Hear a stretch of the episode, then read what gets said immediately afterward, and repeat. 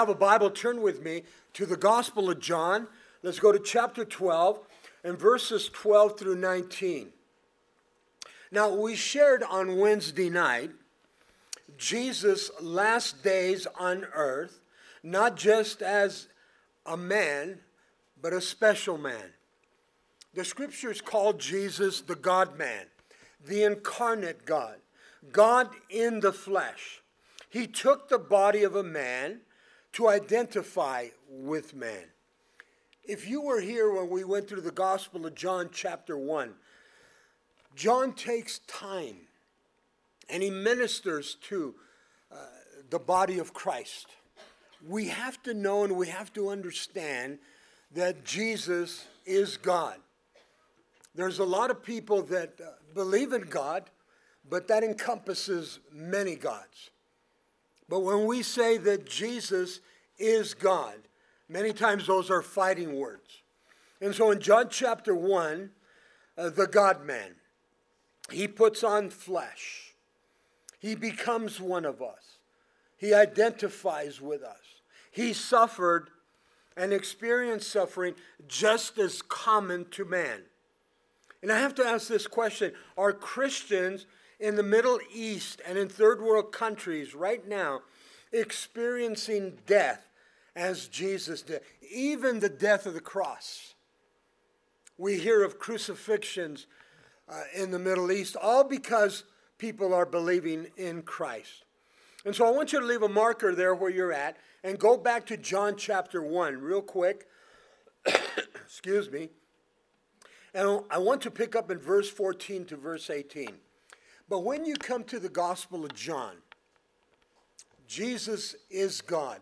And I want you to see the capitalization on various words here. He begins here with the Logos. It's called the Word, it's capitalized. This Logos, this Word becomes flesh. And so this is the incarnate God. And so in John chapter 1, look at verse 14. And the Word became flesh and he dwelt among us. Notice the capitalization on Word. And the Word became flesh and dwelt among us, and we beheld his glory. And again, the capitalization on the word his. The glory is one of the only begotten of the Father, full of grace and truth. And then he gives testimony in John, John the Baptist, that is, here in verse 15. John the Baptist bore witness of him, again, capitalization, and he cried out and he said, This was he Again, capitalization of whom I said, He who comes after me is preferred before me, for he was before me. Very important here, kind of a play of words, but John the Baptist is the older cousin of Jesus. He was older by six months, but notice that Jesus, he says, Yet Jesus, Christ, was before John the Baptist. Very important here. Because the Bible says that God always was and always will be. And so Jesus always was and always will be. In verse 16, and of his fullness, again, the capitalization, we have all received, and grace for grace. For the law was given through Moses, but grace and truth came through Jesus Christ. If you're taking notes right there, we're going to read it later. In Ephesians chapter 2, verses 8 through 10, we are saved by grace through faith, not of works, lest a man should boast. And then he says in verse 18, no one has ever seen God at any time. The only begotten Son, who is in the bosom of the Father, he has declared him uh, to us, literally. And so now, uh, through Jesus Christ, we see and we partake of God. Because the Bible says Jesus is God. And so we started on Wednesday night as we are preparing uh, for Resurrection Sunday. Most of you traditionally call it Easter Sunday. Uh, today is considered traditionally Palm Sunday, but we see the triumphal entry. And so on Wednesday, from John chapter 12, verses 1 through 11, how Mary prepared Jesus' body for his soon death at Calvary or Golgotha, the hill of the skull. There's this beautiful story. We went through it on Wednesday. The tapes are in the back or the CDs. Uh, Mary anointed uh, Jesus' feet. Now, listen to this. She's preparing his body with one pound of spikenard, very costly oil. Now, if you look up here, we have a, a bottle of oil that we use when we pray for the sick. Some of our leadership, uh, they have it on their keychain, a little, uh, you know, valve that we just open up, take some oil, we just put a dab. And I want you to see that Mary, she takes this alabaster box, we, we see it in another gospel, she breaks it open, and, and she just covers Jesus' feet. And she washes his feet. In John chapter 13, we're going to see on Wednesday night coming up, Jesus washes the feet of the disciples, and he takes a basin, and then he puts water in it, and he has a, a girded himself with a towel. It's a badge of a servant. Jesus washed the feet of the disciples with the water. It's normal. Then they would take oil and usually put it on the forehead or on the head. It was anointing oil. Mary does totally the opposite.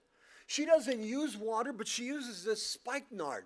Eh, the aroma was incredible, but she is preparing the body of Christ. Ladies, pay attention. Uh, in the Middle East custom, the hair was under a veil. The hair usually was up. If it was down, the men were not to see it, only the husband. There they are in Simon the leper's home, and Martha is busy, the other sister, cooking and cleaning and, and getting everything ready. She complains, Jesus, uh, tell my sister Mary to help. But Mary took time to worship the Lord. She washed his feet with this spikenard, precious oil. The aroma, the Bible says that it filled the house. And you can imagine uh, just the fragrance. People walking outside, I believe, could smell it. This spikenard was very expensive. One pound was considered at this time about 300 denarii. Listen to this about a year's wages. In fact, Judas Iscariot says, What are you doing? This should have been sold for uh, money and for profit and given it to the poor. That's not what Judas wanted. He wanted to pilfer, he wanted to take. He was a thief, the Bible says. And we know that he'll betray Jesus for 30 pieces of silver. Let me go back to Mary, ladies. Her hair was let down. And then she dries the feet of Jesus with her hair. The humility, the love, the compassion. Jesus never stopped her because she was preparing him for his death, his burial, and his resurrection. And it filled the house. If you get a chance, go back to Isaiah chapter 6 and, and read the account of Isaiah because he's being called to the ministry as a prophet. And the train of the Lord filled the temple. And the worship and the praise and the adoration. And the smoke, again, speaks of, of the worship and the praise. This is what Mary was doing. There's a balance between Mary and Martha. One is serving, the other one is worshiping God. There's a balance. There's a time to worship, and there's a time to serve. Mary took this position to worship the Lord, and uh, it, it moved upon the hearts of the people. Everybody was in awe. But I want you to see the fragrance, what it must have just declared. And so, who is she honoring? but she's honoring God. Now, when you continue to study, uh, when Philip comes to Jesus, one of the disciples, and he says, Lord, I understand, but show us the Father and it will be sufficient. Jesus' response, a lot of people don't like. Jesus said, Philip, if you've seen me, you've seen the Father. Then he takes it the next step. My Father and I, we are one in Colossians chapter 2, in the Godhead bodily, God the Father, God the Son, God the Holy Spirit, but in the Godhead bodily, you will see Christ. And it tells us in Philippians chapter 1, verses 16 and 17, that all things consist by him. All things were created by him for him. But they're consist. We get up every morning. The sun comes up, the sun goes down, the stars, the moon. Uh, I mean, just so beautifully. I don't understand all the sciences, I just take advantage of it, right? Then you get up and you're breathing. And you go, Who breathed for me last night? God took care of everything. And so all things consist by Him. I want you to think of this. If He stopped for a nanosecond, as they say, all chaos, everything is held up by Him. You want to believe in a Big Bang Theory? That's your prerogative. But if there is a Big Bang Theory, somebody lit the fuse. All things were created by Him and for Him. And so He is the God man. Jesus is God. Philip, you've seen me, you've seen the Father. My Father and I, we are one. John chapter 1, how can you get away from John chapter 1 and, then finish the chapter and not see Jesus as God? Beautiful. And so now they're going to honor this God man. He's been with them for uh, a three and a half year uh, ministry. 33 years old, he's been there. But these last three and a half years, He's looking at the cross. He's going to the cross. He knows it. Mary's prepared his body now. And now the triumphal entry. We call today uh, traditionally Palm Sunday. And you come in, and the palms are usually given in, in most of your churches. It's, you know, we just don't do it here. And yet, uh, it's called, and historically in the scriptures, it's the triumphal entry of Christ. But I want you to see this as we're going to read as Jesus comes into Jerusalem. In fact, the scripture says the next day after Mary had anointed his feet, as he comes into Jerusalem, he fulfills the messianic cry in Psalm 118. He fulfills uh, Zechariah 9 9. He comes in on this donkey, this colt of a donkey that nobody's ever ridden. Now, John, the gospel, just covers a concise portion. We're going to go to the gospel of Luke. Luke really covers a lot more. And I generally teach out of Luke on the triumphal entry, but I wanted to get the flavor as Mary had anointed his feet. And now, the next day, the triumphal entry. And then, John 13, the next chapter, Jesus washes feet, kind of following it chronologically.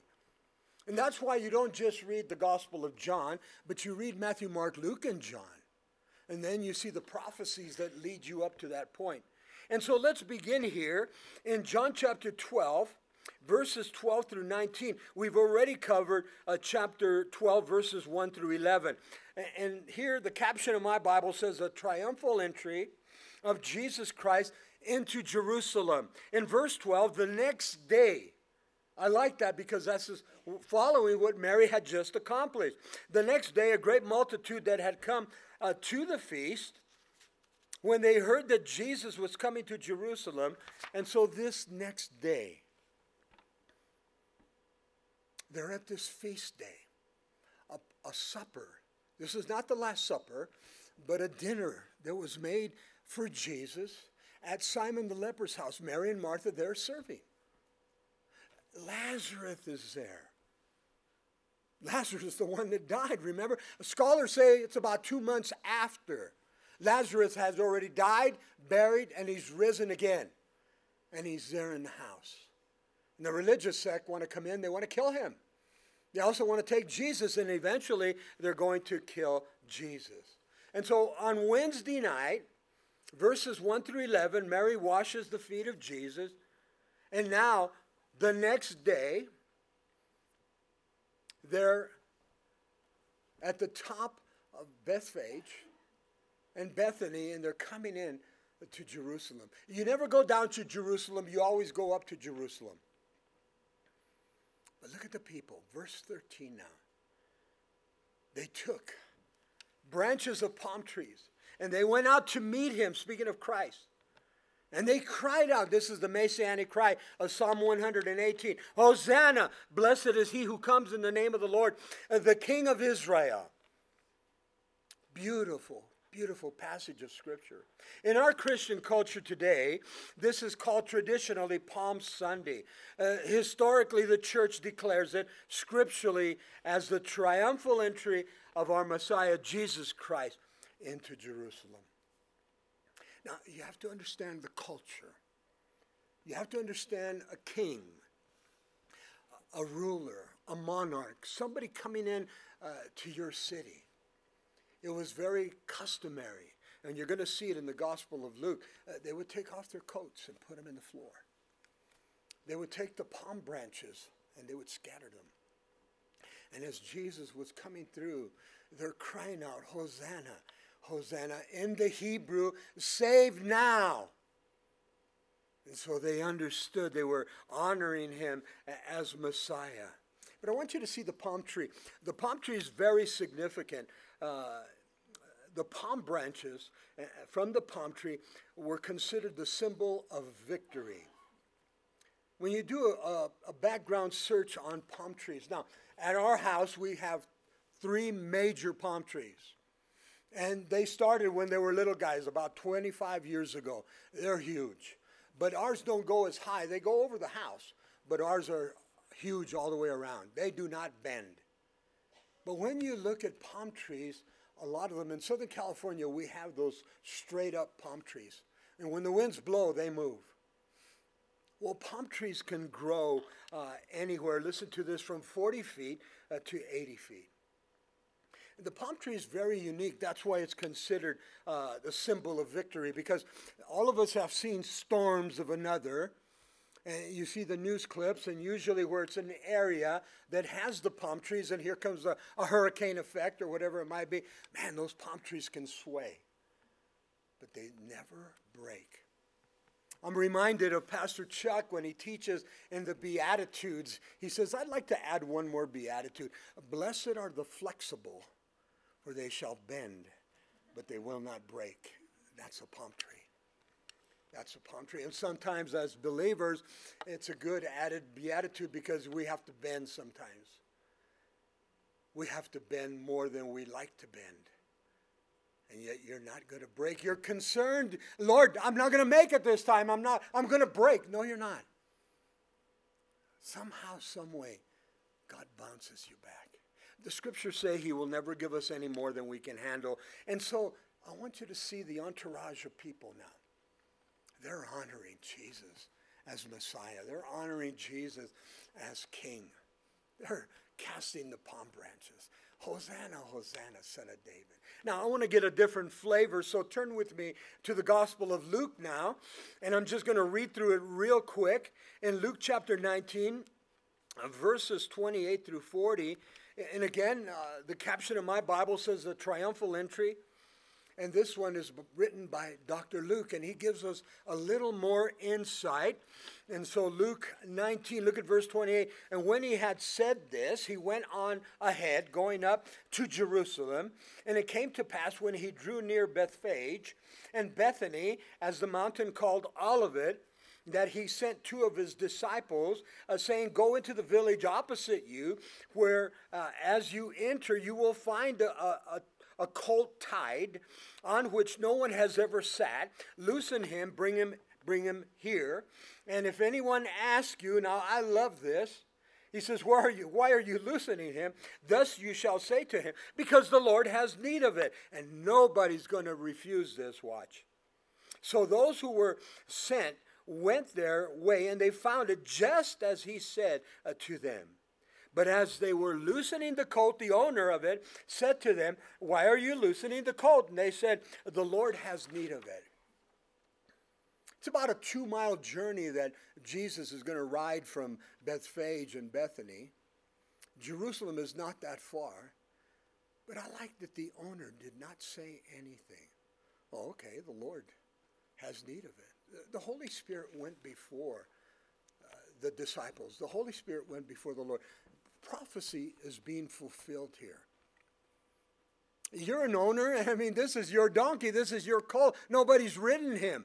All of a sudden, two guys are snagging it. Oh, okay, take it. I see God's hand here.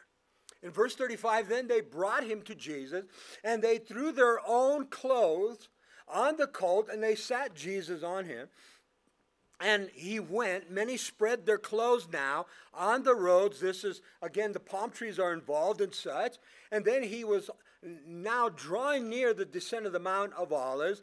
The whole multitude of the disciples began to rejoice and to praise God with a loud voice for all the mighty works that they had seen. When you go to Israel, Bethphage and, and um, Bethany are in this area, but no longer there. But I understand where it's at. And then as you descend, it's so beautiful because it's not far. You can see Jerusalem. And you picture Christ coming through there. And these people heralding him. I want you to see this because this same group of people later, not even a week from now, crucify him, crucify him. Give us Barabbas, but crucify Jesus the fickleness of man. We're the same way. We can be excited one day. We could be in that other crowd the next day. I love when I leave here on Sunday mornings, I'm pumped up. I'm, I'm just excited in the Lord. And some of you, likewise. And it doesn't take much, does it? I'm going down the street, somebody cuts me off, and all of a sudden, here comes that temper. Go over to Walmart and a little Volkswagen takes my spot. In Jesus' name, I want to punch him out. You, see little things like that. And so one week they're crying out, Hosanna, Hosanna, a son of David the next week. Less than a week, crucify him. Crucify him. Notice verse 38. And, this is what they were crying out Blessed is the King who comes in the name of, of the Lord, peace in heaven and glory uh, in the highest. And some of the Pharisees, they called to him from the crowd, a Teacher, they're calling out to Jesus, rebuke your disciples. Because this was a messianic cry. This was Psalm 118. Hosanna, Hosanna, son of David. This was a psalm and a, and a cry for Messiah. Well, Jesus is the Messiah. Stop them. And I love this. I wish they would have stopped because I want verse 40 to be accomplished, but it didn't. Look at verse 40. But he answered and he said to them, I tell you that if these should keep silent, and they didn't honor him, the Psalm 118, the stones would immediately cry out. Wouldn't you love to have seen that? I personally, I would. Even over a donkey speaking to Balaam. You say, Pastor Bob, you believe these things? Yes, because the Bible says nothing is impossible with God. We've shared this, and what if Judas Iscariot would not have betrayed Jesus? Who would have betrayed him? I guarantee you he still would have been betrayed by somebody. But the scriptures were fulfilled. Stop them. The Messianic cry was only for the Messiah. When you go to Israel today, they're waiting for Messiah. Who are they going to encompass? The Antichrist. That's what the Bible says. Years ago, when we were in Israel, they were waiting for a Messiah, and I had read all, all about it. Uh, a rabbi by the name of Schneerson. And uh, the Jews are waiting for Schneerson. They said he was the Messiah. Well, when we went to Israel at the time, Schneerson, the, the rabbi, had been dead for two years. I couldn't help it. You got to pick the right people, or else you're going to be in a big battle out there. And so, a young guy, about 22, 23 years old, we were having coffee or something. He was serving. I said, "Hey, I, I see, I see that poster. I had seen it before. I did not. I don't read Hebrew, so I said, eh, "Who is that?" He goes, "Oh, that's Messiah." oh, is his name Rabbi Schneerson? And I probably mispronounced it, but he goes, yes, yes, that's him. and he says, you're waiting for him? Yeah. I said, wait a minute. I heard he passed away. Oh, yes, he did. I said, now, isn't he supposed to resurrect? Yes, he is. He's been dead for two years. Where's he at? Hmm, good question. But see, they don't know, and they're waiting for Messiah. The Bible says they're going to accept the Antichrist. When the Antichrist declares himself to be God, they're going to go to the rock city, Petra. Messiah has already come. Now, you and I don't have a problem.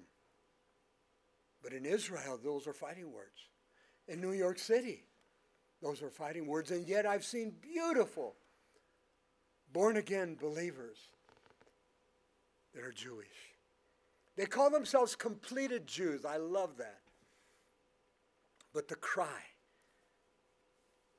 was left for dead just six, seven days later. Now turn with me real quick, Psalm 118, if you can get there quickly, and, and verses 24 through 26. Here's the messianic uh, cry fulfilled uh, here in Luke and then John and the other gospels. So uh, the messianic cry, I'm not going to cover all of it, just verses 24, 25, and 26. And so Psalm 118, and I have to say this, the times that Jesus would have been with his disciples in three and a half years of ministry, listen to this, they would have sang this song they would have sang this song because the Psalms are songs. A lot of our uh, Maranatha music came from the Psalms. You can't go wrong. And so listen to verse 24, Psalm 118. This is the day that the Lord has made. We will rejoice and be glad in it. As saved now, I pray, O Lord. I pray, send now prosperity. The word saved now is Hosanna. Blessed is he who comes in the name of the Lord. We have blessed you from the house of the Lord. Hosanna in Hebrew, which we're seeing it in Luke, in the Greek, oh, save now. That's a literal translation. And so they're crying out, Lord, Hosanna, Hosanna, the son of David. But just a short time, crucify him, crucify him. how quick man changes. But Jesus died to give us life, life eternal. This triumphal entry was to fulfill Scripture for you, for me, for the last 2,000 years. Let's go back to our text now. Look at verse 14 and 15. Then Jesus, when he had found the young donkey, sat on it, as it is written, and he's quoting Zechariah 9 9 Fear not, daughters of Zion, behold, your king is coming, as sitting on a donkey's colt. And so in John chapter 12, verses 14 and 15 here, reiterates what we just read and studied in Luke chapter 19. Uh, you also pick it up uh, in Matthew. I had written it down here. Matthew chapter 21, verses 9 through 11. I mean, it covers that. Again, that's why I encourage you don't just read one of the Gospels, read them all. Study them all. They all give you, uh, if you may, a different flavor. But I like verses 14 and 15, and I want you to pay attention here. Zechariah 9 9 is fulfilled. To the day, scholars believe. On the 10th of Nisan, which was the, the Hebrew calendar, but let me read to you Zechariah 9 9. Rejoice greatly, O daughter of Zion. Shout, O daughter of Jerusalem. Behold, your king is coming to you. He is just and having salvation. The scriptures tell us why he came. Lowly, and he's riding on a donkey's colt, the foal of a donkey. Exactly what John said. Exactly what Matthew said. Exactly what Dr. Luke, the physician, said. I have a book in my library, and I always bring it forth at this time of the year. It's the book called The Coming Prince, and uh, it's by Sir Robert Anderson. And Sir Robert Anderson was in the 18, the mid 1800s, I believe he wrote it around 1880, 1890, something of that nature. He's a very godly man. But listen to uh, Robert Anderson, his background. He was a top investigator uh, for Scotland Yard, and he knew his stuff. And he loved the Lord. He went to a, a Bible college and such, and university, got his degrees, and the man loved to figure things out. He took the scriptures and he took Zechariah 9 9 and he looked at the Gospels and, then he balanced with, you, under, you have to understand, the Jewish calendar to our type of calendar. And he came up to the 10th of Nisan, but I like this. This is what he says, and uh, you can be in agreement or disagreement. If it's off a year or if it's off a day, it still happened, okay? But Sir Robert Anderson said on Zechariah 9 9, the exact, exact day of Scripture said, April the 6th, 32 AD. Listen to this. Zechariah is pinning 500 years before Christ, 2,500 years for us today. The exact day. I, I like to believe that it was the exact day. If it's not, it doesn't bother me. Because I know the triumphal entry took place. Was it on April the 6th, 32 AD? There's going to be those that are going to argue with you, and I won't argue with you. It's the same thing. People go, oh, Jesus was born uh, on December the 25th. No, he wasn't. We celebrate December the 25th. But the triumphal entry took place. Palm Sunday uh, took place. Traditionally, it's celebrated all over the United States and abroad, even today. Now, let's go back to our text. Look at John chapter 12 and, and verse 16. And so, his disciples, disciples, they did not understand these things at first. Some of you here this morning might not be understanding these things. I was there many years ago. But as the Holy Spirit begins to work in your life, naturally, you've, you have to come to the born again experience. And as you study the scriptures, God begins to reveal things to you. God begins to show you things. And, you know, I, people say, well, you still believe Jesus is God? Yes. Well, I'm not there yet. I just can't. Well, that's your problem, not mine. We all have free will. You can believe or you cannot believe. His disciples did not understand these things at first. I like that. But when Jesus was glorified, then they remembered that these things were written, listen to this, about him, and that they had done these things to him. Now, let me give you a little bit of scenario here. Pay attention. If you're taking notes, it's good. After the ascension of Christ back in, uh, into heaven in Acts chapter 1, Jesus told them to wait for the promise. He's talking about Joel chapter 2, the promise of the Holy Spirit. And then 10 days later, in the upper room, the 120 were waiting for the promise. The Holy Spirit fell upon them. And after the feast of Pentecost, the disciples would see the meaning of many prophecies which referred to Christ. So here's a scenario 40 day post resurrection after Jesus rose again from the dead, plus 10 days equals 50 days, which is Pentecost. The Holy Spirit fell. Then the disciples applied all of this to Jesus, which they had not fully comprehended before. Listen to this statement by Pastor Chuck. Indeed, it is only in the light of the new covenant that the old is to be fully understood. I love that. After the book of Acts, chapter 2, the Holy Spirit fell on the 120. Uh, Peter goes out and gives his first sermon. Over 3,000 souls came to saving. And they argued the point aren't these Galileans? They were the lesser of the Pharisees, scribes, and the Sadducees. They were the unlearned ones. They were fishermen, they were farmers, they were tax collectors, publicans. They're speaking in unknown tongues. There were 17, 18 different dialects. They heard the wonderful works of God. revival starts.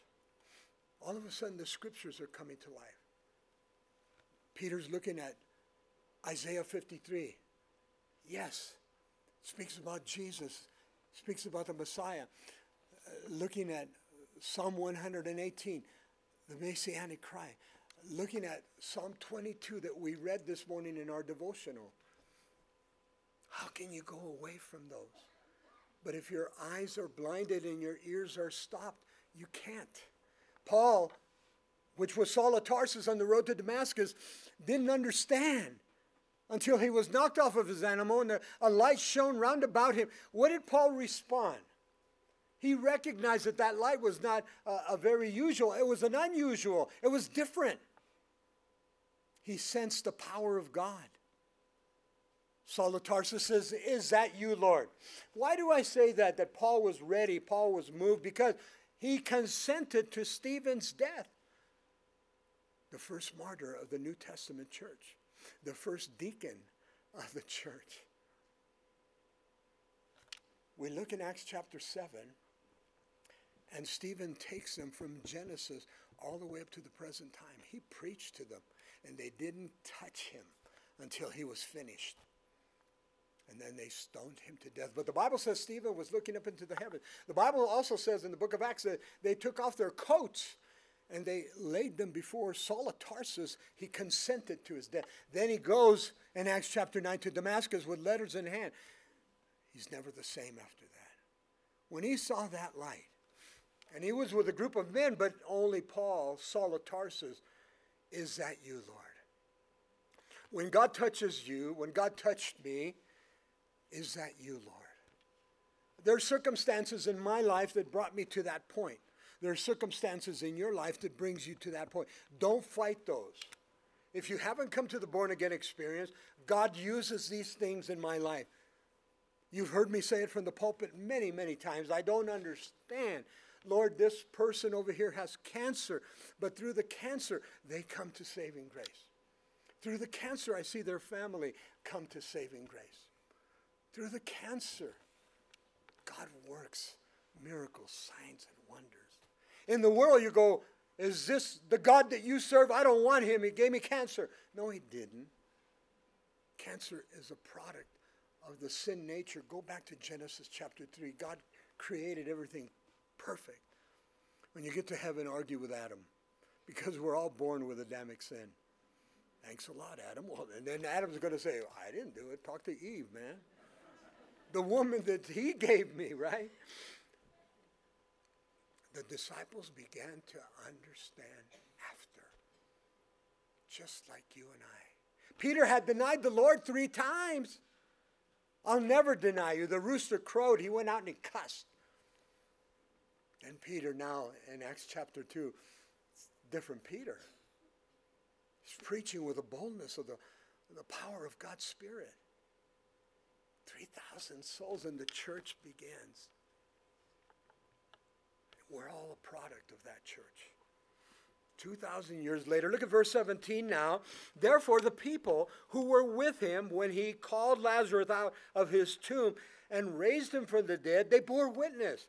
Excuse me. Verse 17 the story of the testimony of Lazarus was everywhere. It spread, like they say, wildfire. We mentioned on Wednesday night that scholars believe now that Lazarus had been raised from the dead now two months. We know that he, he died, was buried, then he rose again. There was four days that he was in the grave. I mean, you cannot deny it, so people are, are buzzing with this. Lazarus had been in there for four days. A testimony like this does not just go away. The Sadducees were not happy campers at the time. They did not, Sadducees did not believe in the resurrection of the dead. They wanted Lazarus dead. He had to die again. Many of the people in the crowd had been with Jesus and they witnessed Jesus call Lazarus from the tomb. These bore eyewitness account of Lazarus' resurrection and what they were doing, telling everybody now. They wanted to hear about Lazarus. When you come to saving grace, you have a testimony. When people watch your life, truly a changed life, people watch your testimony. That's why it's so important to keep a good testimony. Don't tell people you're a Christian and you're still live, living like the world. You got one foot in Christ and one foot in the world. They will see it. God took everything away from me. And my family saw it. For some of my family members, it's taken 32 years, 34 years now that we've been here. It's taken 37 years that we've been in Christ and some of them are coming to Saving Grace next month. I'm going to California to do my niece's wedding. All my aunts and uncles will be there. And if you've been to any of our wedding ceremonies here at the chapel, we do preach the gospel with love and compassion and grace. the gospel will be preached. My niece said, Theo, would you do the wedding for my fiance and I? I says, yes, one condition. She says, sure. I go, it's not about money. I will preach the gospel. She goes, I want you to. I go, you better warn your mom. She's not going to like me after. the people that were following Jesus now, the testimony, the witness of Lazarus. Listen to this if you're taking notes. In Deuteronomy chapter 19, the, the, it's required for a testimony for two or three people. It's still used today in a court of law. The problem today, you have three people that are testifying, but they're all lying. They're going to have to answer to God one day.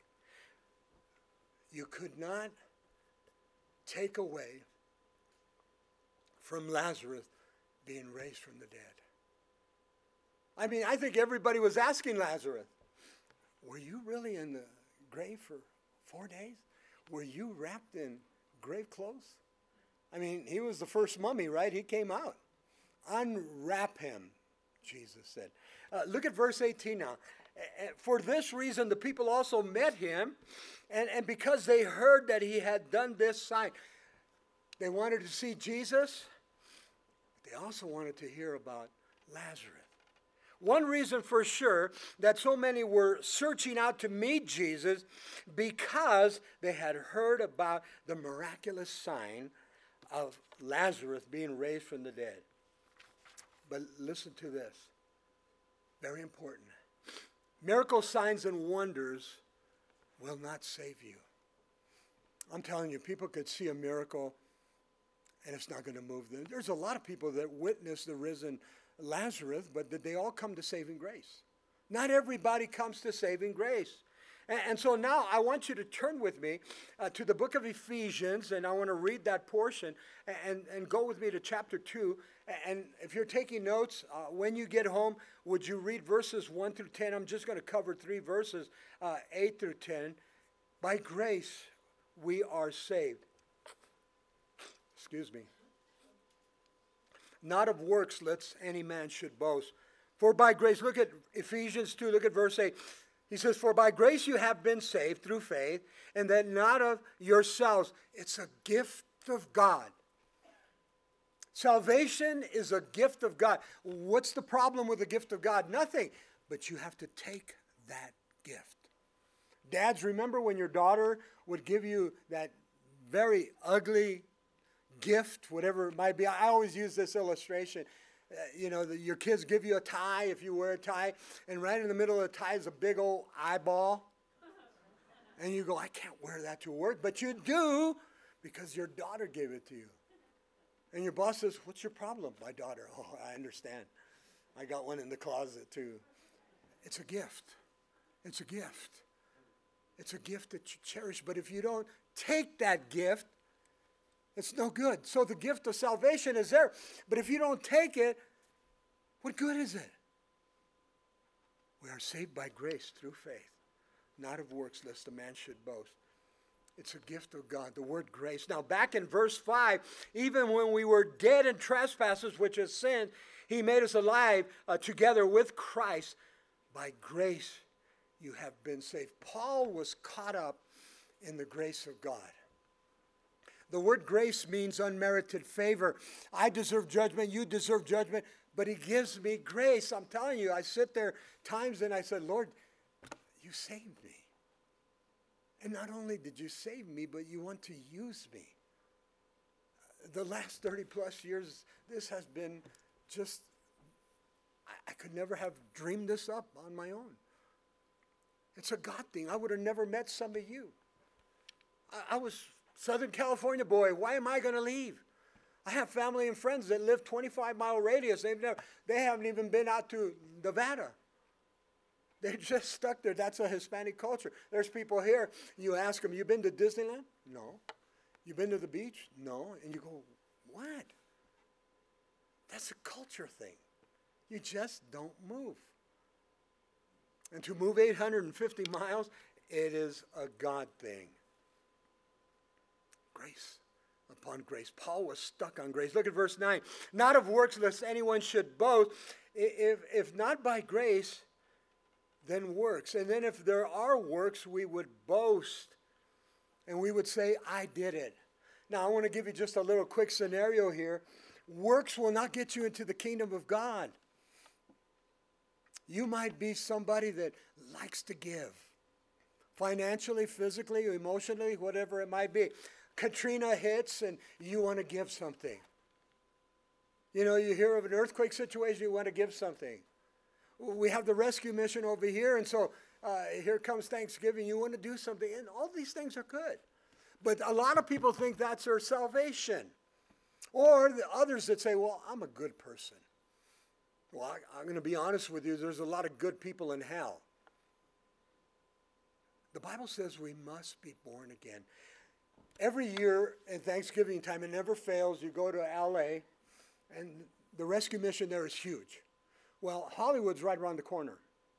And so there's always a few celebrities that come, and then they bring a, a crew with them uh, that actually films them, and then you see them on the, you know, 5 o'clock, 6 o'clock, 11 o'clock news, and there's John Doe. He just, his movie just came out. Look at him. He's serving beans to the homeless. Oh, that's good. But that's not going to get you into the kingdom of God.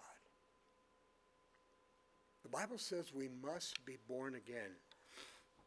Here it is again. We are saved by grace through faith, not of works, lest a man should boast. And then he ties it up in verse 10 for we are his workmanship. The word workmanship is a poiema. Uh, we are his handiwork. We are his personal poem created in Christ Jesus for good works. Good works will come automatically. Uh, we have people in this church that just take care of so much. It allows me the uh, the privilege to study and to pray. And people come in. Yesterday, all of this was torn down, the tables were set up, and then they come in and vacuum and clean up and then set the chairs up again, and we're ready to go. Bathrooms are clean for you, everything. I mean, think about that. Servants, they do it because God has already saved them. They do it out of the goodness of their heart. Well, I better go clean the, the bathroom at the church because I want to go to heaven. Be careful with that logic because works will never get you into the kingdom of God. We are saved by grace through faith, not of works. And, and again, we've shared this verse so many times. Romans 10 13. Those that call upon the name of the Lord shall be saved. That's it. There's nothing you can do. If you never help, but you truly accept Christ, you're born again of the Holy Spirit. Look at verse 19. We come to the conclusion now. The Pharisees, these are not the Sadducees, the Pharisees therefore said among themselves, You see that you are accomplishing nothing. Look, the world has gone after him, speaking of Christ. And so here's the religious sect. These are the Pharisees. They said to each other, There is nothing we can do. We can't stop this. And I like to insert here, because Jesus said, I am the way, the truth, and the life. How do you stop truth? You can't. People have tried to stop truth. Uh, this Bible is truth. The devil has tried to stop it. You can't. Christianity is truth. The devil has tried to stop it. He can't. Salvation is truth, and they're trying to destroy it in the Middle East right now. They can't. In the Roman arenas, they were killing the Christians left and right. And as they killed Christians, others in the stands would stand up and, and serve the Lord. You can't kill Christianity. And so here's the Pharisees, the scribes, and the Sadducees. How do you stop truth? And I want to dwell on that. Turn with me to John chapter 18 now, in verses 37 and 38. Jesus is eventually brought before Pilate. Pilate is an interesting character. His wife, Claudia, was a believer. She wrote him a note let this just man go. This is why he tried desperately to give them Barabbas. But they wanted they wanted Jesus to kill him. They wanted to give them Jesus, but Barabbas was set free. That's what I'm trying to say. In John 18, look at verse 37. Pilate, what he must have gone through. Pilate therefore said to him, Are you the king then? Jesus answered, You say rightfully that I am a king. For this cause I was born, and for this cause I have come into the world, that I should, and notice what it says here, that I should bear witness uh, of the truth. I love this. That I should bear witness of the truth. I have come into this world that I should bear witness of the truth. Everyone wanted to hear uh, truth. In verse 38, Pilate said to him, What is truth? How many times have we come across that? Even in our own life. What is truth? And when he had said this, he went out again uh, to the Jews and he said to them, I find no fault in him at all. Pilate is looking at truth. Pilate is looking at Jesus. What is truth? You know, we might pick up the Bible and say, Well, Lord, I want the truth. It's there. You're looking at Christ. He is the truth. He says, I am the way, the truth, and the life. No man comes to the Father but through me. I'm thinking of our United States of America. People know who Jesus is. They know that He's the way, the truth, and the life. This is what they hear, but they want to do it their way. They can't handle the truth. I was that way. I'm okay. Leave me alone. I've been to Catholic schools for 12 years. I've done all the doctrines, the sacraments that I was called to do. We got married in the church like we were supposed to, even though we got married in Las Vegas. I've done all the right things. My friend kept telling me, Bob, you need to be born again. Oh, gosh, I hated him. And I eventually came to know and to love him because he led me to Christ. He led me to Christ. Today, we celebrate Palm Sunday.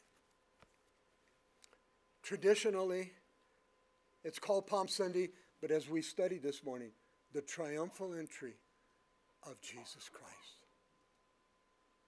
I know throughout the city, people went to the church and they're gathering, you know, the palms. When I was a boy, we went to St. Joseph Catholic school. We went to St. Joseph Church. It was right above a little park, and everybody played ball there. So my mom, Mijo, I want you to go to church. It's Palm Sunday, and you bring me back a bulletin, and you bring me back some palms. Okay, mom. I go play. I'm 10 years old. I'm an altar boy. I know where everything's at. So I go to the sacristy. I know where the palms are at. The priest is finishing the mass.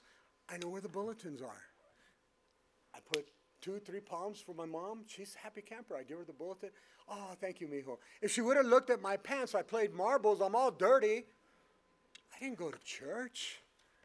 Tradition, tradition. And then Ash Wednesday, when it starts, you got to go get the mancha, remember? And if you didn't, you'd be in trouble. I told you the story. I'm going to end it because some of you don't know it. My brother couldn't go one particular Ash Wednesday. He was sick. I came back, and you know, usually you have a pretty good mark. She goes, "Come here. Your brother didn't get a chance to get ashes.